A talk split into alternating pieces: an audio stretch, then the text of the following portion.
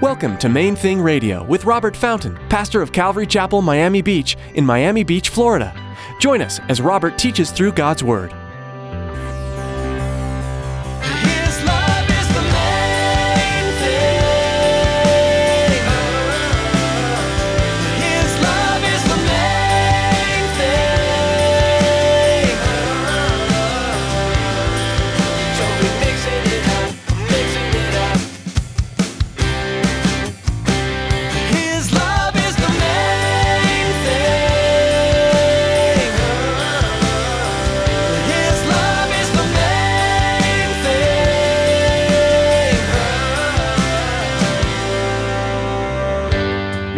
That, that we live in a world, as I said a few minutes ago, the Bible says all have sinned and fall short of the glory of God. There's none righteous, no, not one. Every single one of us in this room would agree that nobody's perfect, right?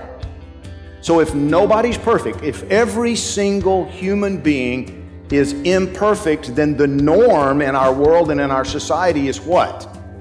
Imperfection. The norm in our world is selfishness and sin. Men have been trying to convince themselves for a long time that they're basically good. Sadly, because of our inherited sinful nature, that is not the case. As Pastor Robert reminds us in today's message, this is true of each and every one of us. We are all in desperate need of the transforming love of Christ. Stick around after today's message from Pastor Robert. I have quite a bit of information that I'd like to share with you. Our web address, podcast subscription information, and our contact information. Now here's Pastor Robert in the book of Hebrews chapter thirteen with today's edition of Main Thing Radio.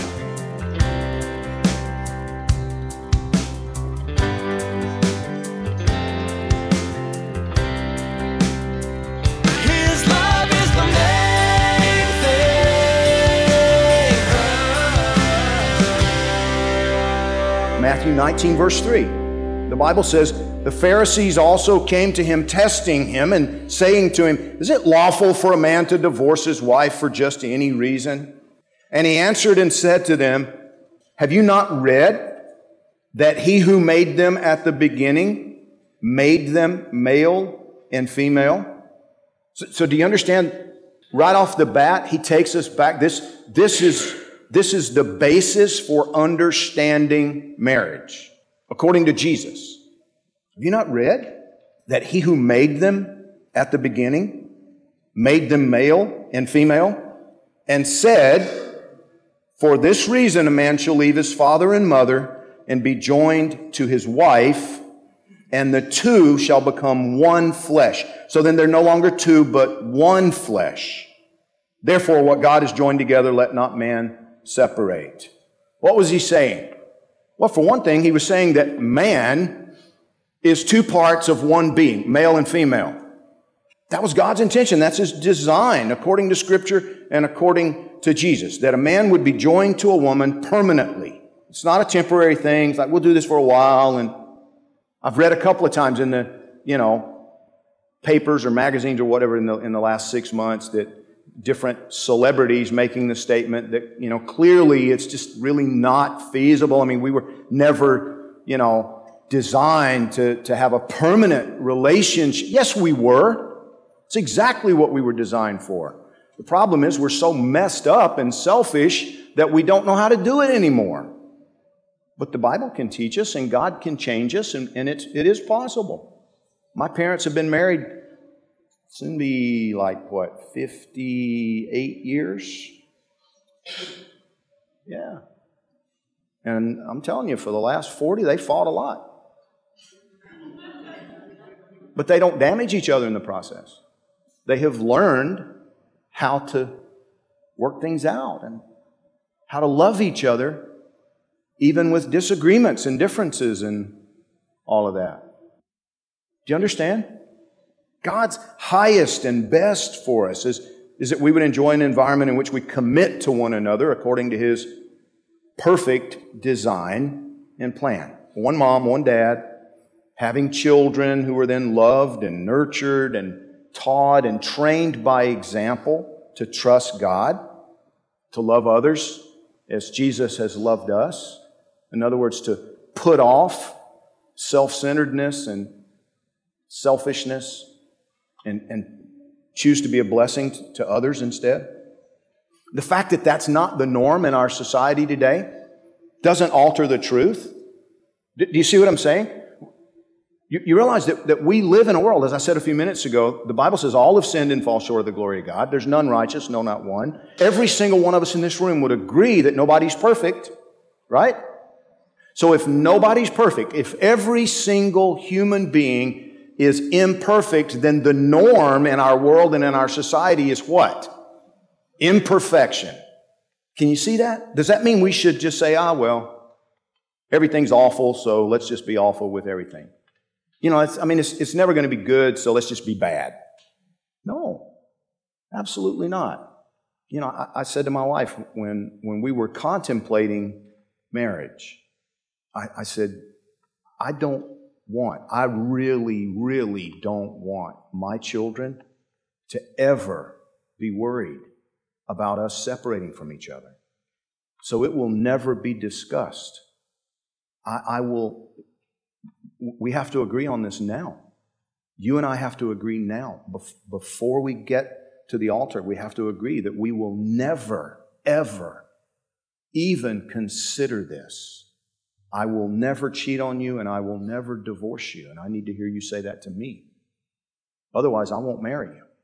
Because if we have children, I want them to know that just like mommy will always be their mommy and daddy will always be their daddy, that mommy and daddy will always be together.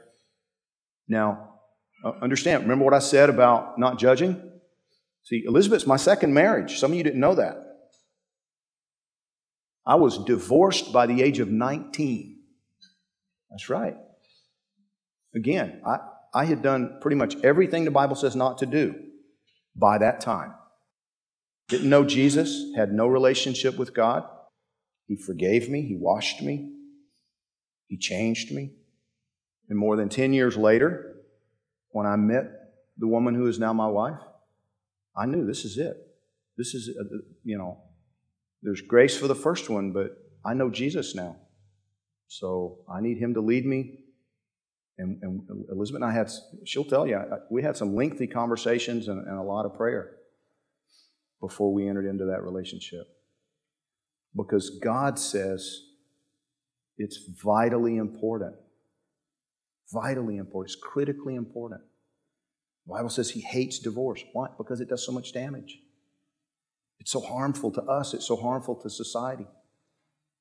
He, he doesn't want that for us. You understand? He did not want that for me. By the way, if, if any of you are troubled and you're, you're hoping there's some legal loophole, my first wife died long before I met Elizabeth. So either way, I think I would have been off the hook if we're looking at legalities.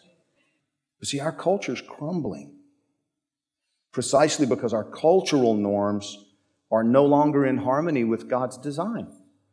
They're out of sync with God's best for us.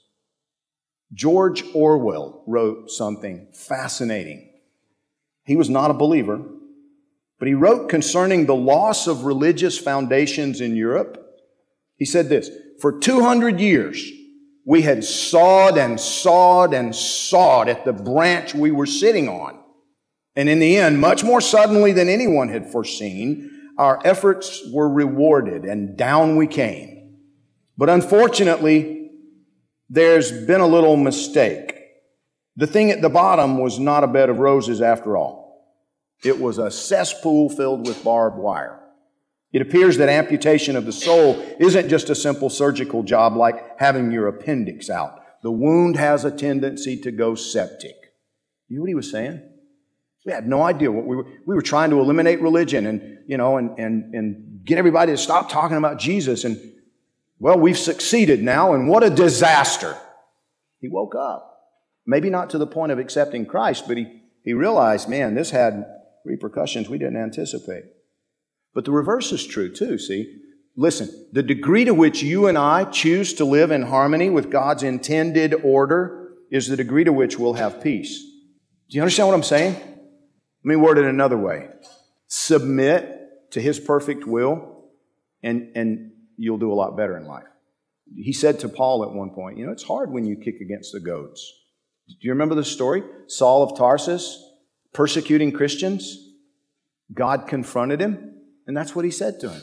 Saul, Saul, It's hard when you kick against the goats. God is, is moving you in this direction, and you say, no, no, I don't want to do that. I want to do. I want to go over there. I want to do this. You know, trying to live in rebellion against Almighty God. That's, that's frustrating. We cause chaos, internal as well as external, when we choose to live counter to the parameters established by our Creator within His creation. Which is why in First Corinthians chapter six, verse nine, the Scriptures again warn us, do you not know that the unrighteous will not inherit the kingdom of God? Don't you know that the unrighteous won't inherit the kingdom of God? Do, do you realize, think about that for a minute. Do you realize there are going to be people standing there on Judgment Day saying, but this is not fair. This is not right. I'm a good person. What do you mean I can't go? What are you, what are you talking about? I got to go to hell. That's not right. His love is the main thing. His love is the